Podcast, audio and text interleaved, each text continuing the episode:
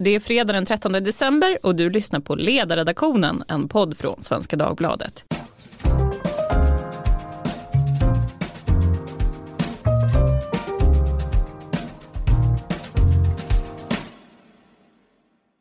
Jag heter Lydia Wåhlsten och idag ska vi prata om landet som har gett oss både smörkex och Elton John, nämligen Storbritannien och valet som blev klart igår kväll. Eftersom det är Lucia så tänkte jag också att vi dagen till ära ska spela lite ur en sång som var britternas mest spelade julsång 1994. Det handlar om låten Stay another day med East 17 och jag tyckte att texten passade så himla bra. Baby,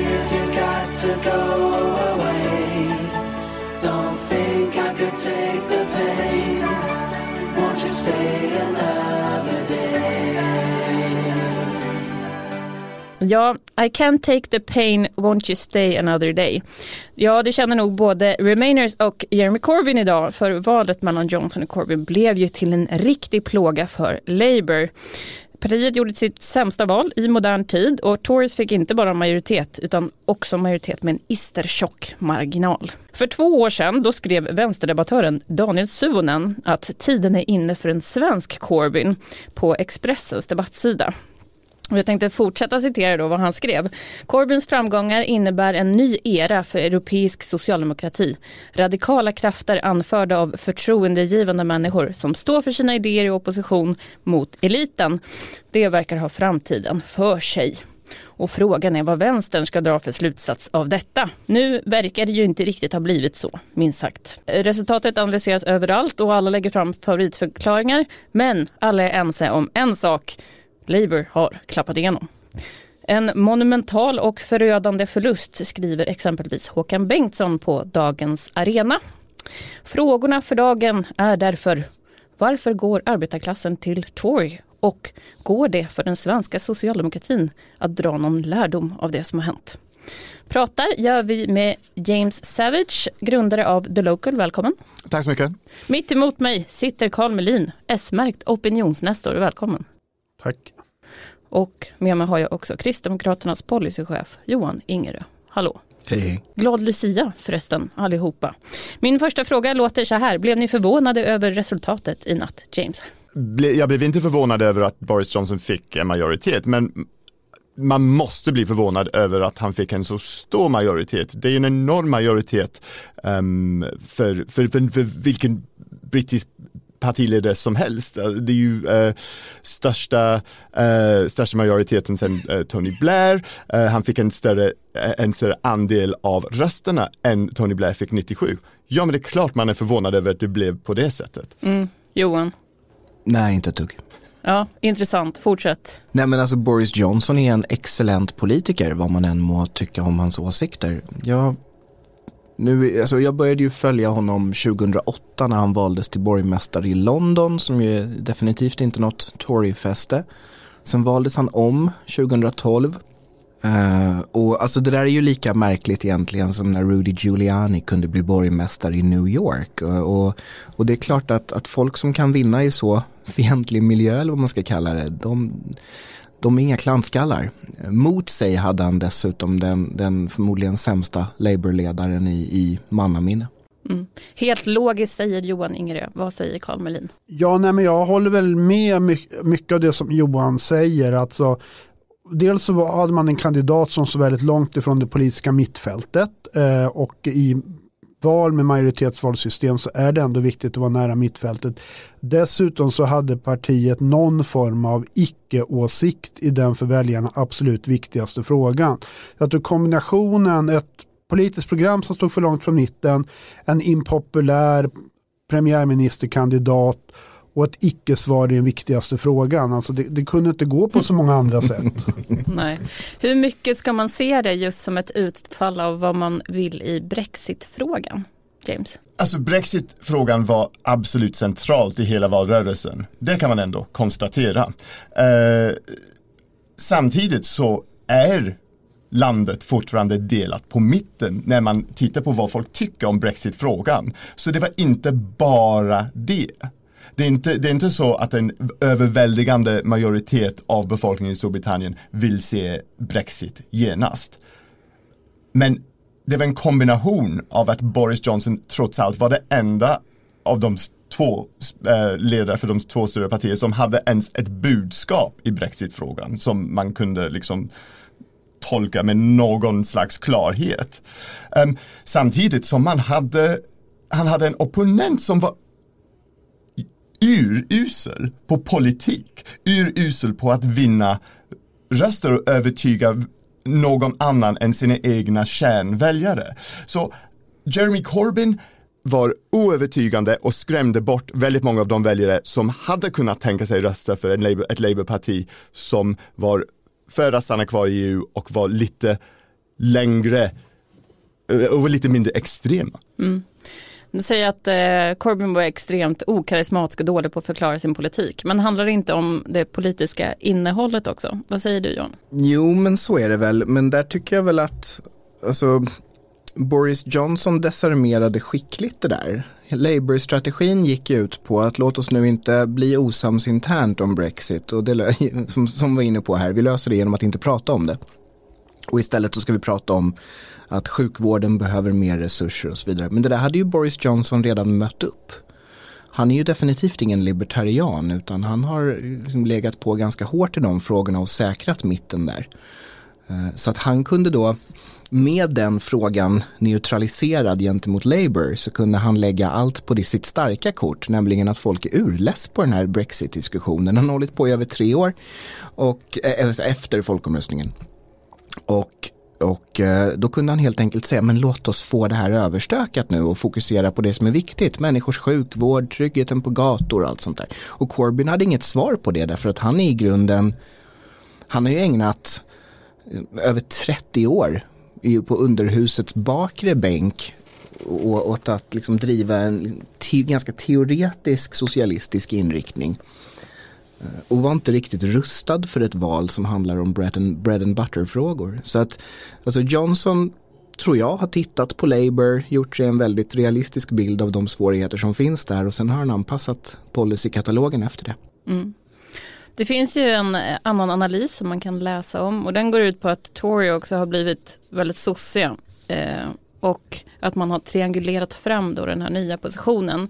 Jag tänkte läsa vad Fredrik Eriksson som är chef för tankesmedjan ISAB i Bryssel skriver på Facebook. Då skriver han så här. Boris Johnson vann en historisk seger men den riktiga vinnaren är Labour. Ja, Labour. Det enda problemet för Labour är att det konservativa partiet nu står för vad Labour traditionellt har stått för. Och sen så pekar han då på att Tory framförallt eh, säger att det är mer resurser som behövs i välfärden och sådär för att fixa olika välfärdsproblem. James, vad säger du om den här analysen att han har gjort någon slags omvänd Blair och triangulerat sig till de här arbetarrösterna? Alltså han har en poäng där. Uh, man ska inte dra det för långt heller. Men just att han har satsat framförallt på sjukvården, satsat riktigt mycket pengar på sjukvården, lovat riktigt mycket pengar på, för sjukvården, har, har, har lyckats neutralisera en, någonting som annars hade varit Labours sta, äh, starkaste kort i det här valrörelsen. Och Labour ändå trodde en, ändå in, en, en, i, en i sista, in i valspurten skulle vara sitt starkaste kort i, um, i valet. Men samtidigt så ska man, när, när man tittar på Tories som, som helhet kan man inte säga att de är eh, Eh, de, har, att de har anammat hela Labours filosofi. De, eh, de, de har stått på en ganska eh, nationalistisk eh, plattform. De har blivit en mer nationalistisk parti. Um, så den här, den här typen av eh, Labour internationalism som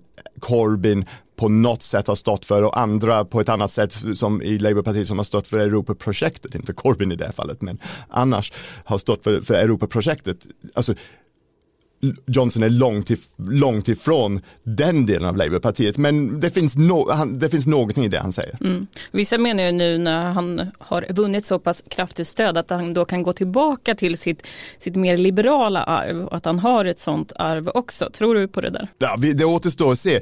Det var intressant när han klev på scenen ikväll, eller igår kväll och pratade om uh, att han skulle regera som en one nation conservative. Alltså en one nation conservative konservativ betyder egentligen en liberal konservativ, någon som står i mitten av det politiska, mitt, eh, eh, av det politiska fältet. Så om, men vi, det återstår att se vad han menar i praktiken um, på den punkten. Men det, det, det, kan vara så. Och det kan vara så att även i Brexit-frågan, att när Storbritannien väl har lämnat EU, att han väljer gå en, en lite mer uh, försöker hitta någon mittväg där, men det återstår att se. Mm. Johan, jag vet att eh, jag skickade ju det här eh, uttalandet från Fredrik Eriksson till dig och du tyckte att det var lite konstigt. Varför? Ja, därför att, ja, som jag var inne på tidigare, Tories är inget libertarianskt parti. Aldrig varit. Den här eh, bilden av att han skulle vara så himla mycket sossigare än, än företrädare, jag vet inte riktigt vad det baseras på. Möjligen så kan man använda Thatcher som någon slags referenspunkt till höger, men inte ens det tycker jag stämmer. Alltså hon, hon blev ju premiärminister efter ett drygt decennium av kraftig ekonomisk stagnation. Eh, då var Storbritannien lamslaget av sjövilda fackföreningar, man hade en gigantisk statlig djupt ineffektiv industri. Eh, och Thatcher var, var lite grann antitesen till det där, men, men, men det som i, i dagens läge så, så var ju inte Thatcher specifikt jättehöger så. Mm. Men det, det Jane säger hon... här om att man har en mer sluten attityd till omvärlden då? Ser ja, det? men det, det, är väl också sådär att det är en ganska traditionell konservativ attityd. Vi kan se den från folkomröstningen när man röstade om att gå med i dåvarande EG. Eh, det har eh, ett av Thatchers mer berömda, ett, och ett av hennes sista tal som premiärminister är ju det här No, no, no-talet som handlar om när hon tar avstånd från idén om en europeisk federation och sådär. Så att jag tycker nog att Boris Johnson ligger i, eh, i en tradition som, som går, spänner över liksom Cameron, Thatcher, hela vägen tillbaka till Disraeli om man så vill. Eh, sen har han en annan stil. Det är framförallt det. Han, han har liksom en helt annan stil. Men, men, men partiet som sådant skulle jag säga, om, om något med tanke på hur, hur mycket världen har förändrats under de här decennierna så skulle jag säga att partiet är ganska liksom, konsistent. Jag tänkte att vi skulle prata om det vi har utannonserat att vi ska prata om också, nämligen Socialdemokraterna. Och om det finns någonting för svensk politik att lära av Labours kollaps. Och eh, Ja, Karl, finns det något för Sverige att lära? Jag tror att eh, några saker tror jag alla partier kan lära sig och det är ju att man måste ha sympatiska företrädare. Här var ju, skulle jag säga att eh, båda, jag skulle nog säga att även Johnson hade en majoritet som tyckte illa om honom. Men det är klart att eh, Corbyn hade, hade ännu fler som tyckte illa om honom. Så att ha en sympatisk partiledare är viktigt. Jag tror att också att det är viktigt att inse att val avgörs i mitten, framförallt i den här typen av valsystem. Man måste liksom vara, jag tror skälet till att Boris Johnson kunde vinna London var ju för att han i miljöfrågor när det har gällt till exempel HBT, alltså han har inte varit den här, för det fanns ändå en tid efter Thatcher då Tories blev the nasty party med Duncan Smith och Howard och um, eh, vad hette han, ja, de här som William Hague. William ja. Hague mm. Då man var ett ganska, alltså var, man var inte direkt det här mjukispartiet som lockade förortsmammor om man får säga så. Eh, där har ändå Boris, även om han har varit liksom uppfattat som en ytterkant i Brexitfrågan så han är, han är mer än mittenpolitiker. Så det kan man läsa. Man ska, men sen är det också det att om det är stora frågor, man kan inte låta bli att passa. Och ibland måste man inse att de här stora frågorna, är Brexit i det här sammanhanget, du kan liksom inte låta bli att ta ställning. Och sen är det klart att för Labour var det här mycket svårare därför att deras väljarbas var mycket mer splittrad. Och det var något var ju, det var ju underlättade ju för torg så att säga. Så lärdomarna skulle jag säga, ha en partiledare som är attraktiv bland väljarna, befinn dig någorlunda nära mitten och eh, du måste ha en polit, trovärdig politik i de för väljarna viktigaste frågorna. Och jag skulle säga att det, det gäller inte bara Socialdemokraterna, det gäller alla partier som vill vara regeringsbärande. Det gäller även Moderaterna. Mm. Jag fick precis en ny opinionsundersökning här i, i brevlådan på Svenska Dagbladet och då eh, såg jag att det var väldigt många som har bytt parti sedan valet eh, här i Sverige. Och det där, då tänker jag att, att ha en populär partiledare måste ju relativt sett bli viktigare ju flyktigare eh, väljarna blir. Har väljarna blivit eh, mer flexibla i Storbritannien? Är det en av förklaringarna till att de här blue collar flyttar på sig? Ja, både ja och nej. En, en sak som man hörde väldigt många blue collar väljare säga eh, när, de, när de pratade om hur de röstade, att de lånar sin röst till, till, till Torypartiet. Som har, de, inser inte, de anser inte själva att de har blivit mer flexibla, att, att de har blivit Tories. Nej, nej, nej, jag har inte blivit Tories. Jag, jag, jag röstar för Brexit, jag röstar, jag, röstar, jag röstar mot Jeremy Corbyn, men jag, jag, jag har inte blivit Tory över en natt. Och det här kommer att vara svårt för Boris Johnson. Han, i, i på sikt, han, han, kommer behöva behålla dessa väljare för att behålla sin, stark, eh, sin stark ställning framöver. Och det, det sättet som han väljer att regera kommer att eh, påverka om Tories, eh, om, om det här blir en, en, en övergående fas för Tories om det, eller om det blir något, eh, något mer bestående. Jag tror att det går att likna de här väljarna lite grann med, jag och Johan har nördar på amerikansk politik, alltså vita sydstatsdemokrater i USA, alltså som fortsatte i 20 år betrakta sig som demokrater fast man i framförallt presidentvalen började rösta på det andra partiet. Det är alltså så att Johnson har en chans att permanent få de här väljarna att stanna. Då måste han även ha en eh, näringspolitik, en jobbpolitik, en välfärdspolitik som är attraktiv för dem. Annars kommer de att gå tillbaks. Men om Labour misslyckas med att vara relevanta för de här människorna då kommer de förmodligen bli att efter en generation kommer de också identifiera sig som Tories. Men jag tror att just det här med att man lånar sig det är en väldigt bra beskrivning och, och, det skulle inte vara första gången ni liksom väljer historien. Sen, sen, vi vet inte än om Boris lyckas behålla dem eller om Labour får ordning på skutan och kan vinna tillbaka dem. På sätt och vis, om man får koppla tillbaka till Fredrik Erikssons text, så är det så att det som skulle gynna en Labour-politik är ju om det blir en konkurrens om väljare som i huvudsak vill ha en ganska generös välfärdsstat. Det skulle gynna Labours idéer om det blir liksom det partiet som satsar mest på skola, sjukvård, välfärd. Om det blir en sån tävling. Mm. Och det där, alltså, alltså jag tycker, där, när, när, man pratar om lärdomar för socialdemokrater både i Sverige och i andra länder, jag tänker, tänker jag, det, det som, det som Corbyn gjorde fel på, det som, det som man skulle kunna se en framtida socialdemokratisk ledare göra fel på i Sverige är att fokusera alldeles för mycket på frågor som är helt ointressanta för väljare och som, och som som andas liksom studentpolitik, det, oavsett om det är Palestinafrågan eller ja, IR, att, att, att prata med IRA för att det är ju en bra sak för att få alla runt ett bord och prata med terrorister. Alltså sådana frågor gör att traditionella Labour-väljare, traditionella i båda sätt, de, är de har traditionella värderingar men, eh, och, och är traditionellt Labour-väljare de tycker att det här är bortstötande. Man vill inte ha med det att göra. Det är antingen trams eller rent utav fel enligt dem. Och, och, och, och, så kan man inte hålla på som socialdemokratisk ledare. Man måste liksom komma, och även hbtq-frågor. Man får absolut vara hbtq-vänlig men för mycket emfas på sådana frågor blir, eh, kan slå fel också. Har socialdemokratin i Sverige gjort sig skyldiga till detta partikulära fokus? Carl? Delvis skulle jag säga. Jag skulle tro att man eh, det har varit mycket, alltså när man haft svårt att göra saker med den ekonomiska politiken, alltså på grund av budgetregler, dålig finans, då gör man politikutvecklingen på andra frågor. Jag tror också socialdemokratin och som andra partier ibland känner vi måste vara i takt med tiden, vi måste vara moderna och då tar man upp ganska perifera frågor som kanske bara finns i en liten smal debatt. Jag skulle nog säga att Stefan Löfven och de har försökt backa tillbaks från det där men eh, ja, jag, visst har man haft problem med det. Liksom Folkpartiet historiskt när man liksom har jobbat med NATO-fråga och alltså ganska snäva frågor. Den, den frågan, i och för sig NATO blir mer aktuellt nu på slutet kanske, men att man, ja, man snöar in i smala frågor därför att man inte riktigt klarar av politikutvecklingen i de breda frågorna. Mm. Och ännu svårare blir det kanske i den här regeringsställningen. Jag såg att det är några som efterlyser att man ska ha ett utredningskansli. Det kan ha varit tankesmedjan tiden. Det var väldigt svårt att se vad det där ska leda till för någonting. Det finns och det kallas för regeringskansli.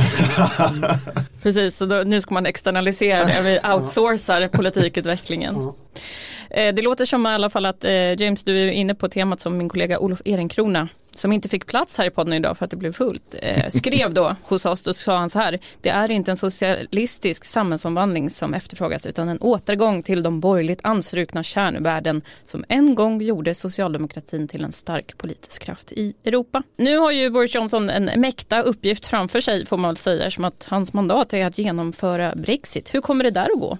Ja, ska jag svara på det? Herregud. Uh, ja, alltså han kommer att genomföra Brexit den sista januari. Och, men det är den enkla, bi enkla biten, att lämna EU, är, man, han har ett avtal, att lämna EU är hur enkelt som helst. Ingenting kommer förändras från en dag till en annan, förutom att Storbritannien inte kommer få rösta i, i, i EUs frågor. Gott så. Men sen måste han förhandla fram ett avtal som britterna är nöjda med, som går att genomföra. Och det kommer vara desto svårare. Han har lovat att göra det här dessutom till slutet av 2020. Och det kommer inte att vara enkelt. Uh, att, förhandla, att förhandla ett frihandelsavtal är ingenting man gör över en natt. Och man har ungefär sex månader på sig för man har uh, man, kommer, man kommer kunna börja, för, börja förhandla uh, i mars. Uh, man, man, måste vara, det måste vara slutförhandlat i uh, oktober och dessutom gå EU på semester i, uh, i mitten, alltså i, under hela augusti. Så man har väldigt kort om tid och ja, och en väldigt kontroversiell fråga och en väldigt svår fråga att, genom, att, att, att, att, att förhandla. Så, ja, Men svårt. å andra sidan kort om tid, jag känner igen det här från svensk debatt. Det efterfrågas ofta i olika förhandlingar att man ska ha längre tid, men det har ju gått tre år. Har det inte hänt någonting? Finns det, kommer man verkligen till tomt bord? Problemet är ju att EU eh, e kommer att vara paralyserat av budgetförhandlingar mm. och att tro att man kan få ett frihandel. Trump har ju lovat ett stort frihandelsavtal. Att tro att USA under ett presidentvalsår skulle komma överens om ett stort frihandelsavtal med Storbritannien, det finns inte. I princip så står ju då valet mellan att ha, för, för Boris Johnson så kan han då acceptera någonting som i allt väsentligt är vad EU erbjuder. Mm. Problemet med det, det är att han måste anpassa sig efter en massa EU-regleringar som, han nu vill, som, som de nu ska ju lämna. Va? Det var hela poängen. Eh, och då får han problem med sin högerflygel. Alternativet är att försöka klara sig så gott det kan genom att göra Storbritannien någon slags, någon slags investerarparadis. Eh, då får han däremot problem med en del av de här nya väljarna som han just norpade från Labour. Så att han är ju between a rock and a hard place som man säger. Jag tror att det där blir väldigt, väldigt svårt. En, en modell man skulle kunna tänka sig om man är lite riskbenägen det är ju helt enkelt låna skjortan av de internationella marknaderna och, och tänka sig att man, man har liksom en övergångsperiod efter Brexit på tio år med, med stor upplåning och stora underskott och sen en successiv stabilisering efter det. Men det där kan också innebära stora problem för tilltron till brittisk ekonomi och, och vi vet alla att liksom, ekonomi är i grunden samma sak som psykologi. Så att det där kan bli rätt stökigt också. Ja, att spöa Corbyn, det var den enkla delen. Men å andra sidan så har han visat sig vara väldigt skicklig. Kan han vara en av de skickligaste politikerna jag i vår det. tid? Jag anser det. Så han är ju en skicklig kampanjmakare och kommunikatör. Men jag brukar säga ibland, en del när man jobbar som kommunikationskonsult då var det väldigt många kunder som trodde att man kunde lösa verksamhetsproblem med kommunikation. Han kommer att ha reella problem som handlar om att få ordning och reda på Storbritanniens ekonomi, industri och så vidare. Och det är problem som man inte bara kan kommunicera bort. Utan det är, det som Johan säger här, det är en del ganska tuffa beslut som kommer att få negativa konsekvenser på ett eller annat sätt. Men, men, men jag tror att eh, om han vill så, så tror jag att han har möjligheterna att lyckas på det, eh, av ett par anledningar. För det första så har man en, en gedigen och väldigt bra eh, tjänstemannakår i Storbritannien. Så vill han lyssna och vill han liksom vara, vill han vara ledda av fakta och eh, kunskap så kan han, så har han, han har mycket kunskap till sitt förfogande. Eh, dessutom har han nu en stor majoritet, så han behöver inte förhålla sig till parlamentet på samma sätt som kommer att göra det mycket enklare att få igenom den politiken som han väljer att driva. Eh, så om han väljer, vilken väg han nu väljer, om han väljer att, att, att, att göra någonting som håller Storbritannien nära EU-regler, som går emot det som många i sitt parti egentligen vill, så kommer han, kommer han att få lättare att göra det nu än om han hade en, en, mindre majoritet. Men samtidigt om han vill dra Storbritannien längre ifrån EU och att, det, att, och, och att det i så fall kommer bli kämpigt under en tid, kommer också vara enklare för han har en stor majoritet. Jag tror att han kommer välja att i princip acceptera de regler som idag finns på den inre marknaden. Jag tror också det. Ja. För han vill inte hålla på med det här bara med Brexit i, i, i hela mandatperioden. Nej, han måste kunna pausa. Och nu, de, de som vill, har varit mot EU kommer att få det viktigaste, det formella utträdet. Då får de äta upp att det sen blir liksom tull och hälsoregler och konsumentregler och allting. Ja. ja. och kanske en del av den fria rörligheten också. För det, var, det är intressant med Johnson är att han själv har alltid varit för invandring. Så man kan, man kan och, och han inser också antagligen att Storbritannien behöver arbetskraftsinvandring från Europa för att klara, för att klara företagandet och välfärden. Så men han kommer kanske acceptera någon slags eh, EU-invandring med några eh, kosmetiska regler. Jag tänkte ställa en känslomässig fråga till dig James som britt då. Hur, hur kändes det i morse? Kändes det så här bra, skönt, nu finns den här majoriteten, nu blir det ordning? Ja, alltså lite grann. Lite grann som britt, som britt i EU, ska jag vara ärlig. Jag, jag, jag tyckte det var lite synd att, jag tycker det var synd att Storbritannien valde att, att lämna eftersom det har personligen gett mig och många med mig eh, mycket. Att man har kunnat flytta från ett land till ett annat. Bara den saken har varit ganska skönt och ganska bra med Storbritanniens EU-medlemskap. Samtidigt så behöver vi lite ordning i brittisk politik och att ha en premiärminister som på, ja, på gott och ont kan välja en väg och genomföra politik kommer vara lite skönt. Att, att vi får kanske en, en paus från några aspekter av politiken kommer vara skönt ett tag, Så jag som älskar politik. Då så hörni, det börjar bli dags att avsluta men det är fredag. Det är inte bara fredag, det är också Lucia. Och vi ställer alltid en fråga då till panelen. Den låter så här, om ni har något tips till våra lyssnare eller om ni själva ska göra någonting trevligt i helgen. Vad säger James? Har du något spännande på gång? Jag ska på fest. och jag, jag, jag, som har, jag som har haft fyra timmars sömn på fest. Så, ja, eh, du kan bli vild ikväll. Jag kan bli vild ikväll. Jag, ska, jag, jag, jag tar ett glas vin och två eller tre eller fyra. Det är, det är min tips, alltid varje helg. Mitt tips är att köra på champagnen så att du blir pigg i alla fall. Om du för mycket vin då kommer du bara somna. Karl, har du något tips? Tips vet jag inte. Jag ska i olika vändor åka med olika yngre familjemedlemmar för att köpa julklappar till andra familjemedlemmar. Just det, så du har någon logistikschema. ja, så... Absolut, och dessutom är bilen borta stora delar av helgen. Men vi får nog ihop det där också. Okej, okay. så tipset från Carl Melin är alltså att lägga ett bra logistikschema för en bra och eh, sekretessbelagd julklappsinhandling. Då får du avsluta för idag Johan. Ja, mitt tips är att sova i kapp när man kan. Jag jobbar i partipolitiken och vi har haft ett och ett halvt fullständigt vansinnigt år med två valrörelser, ett antal regeringskriser, partikongress, ett nytt parlamentariskt läge och en hel del annat. Så att jag tänkte försöka sova lite faktiskt. Mm, det är bra. Man måste ju ställa, man måste ju ställa följdfrågorna. Tror du att sömnbrist kan påverka politiken i någon väsentlig utsträckning? ja, det är väl bara att kolla humöret på Twitter så att säga. men, ja, nej men så är det. Alltså, man, man, man får sällan sova ut jättemycket i rikspolitik. Men det här, det år vi har bakom oss, det är ju extremt. Liksom. Det, är, det är det stökigaste vi har haft i Sverige. Ja. På under mycket, mycket lång tid. Och det får bli de sista orden för idag. Jag ska just det, tipsa om att vi kör en julkampanj på Svenskan just nu. Så om ni går in på svd.se jul så får ni två månader gratis digitalt. Så gör gärna det. Tack säger jag till Carl Melin, Johan Ingerö och James Savage för att ni kom hit och delade med er av klokskaper om brittisk politik. Ni som lyssnar hör av er som vanligt på ledarsidan svd.se. Trevlig helg!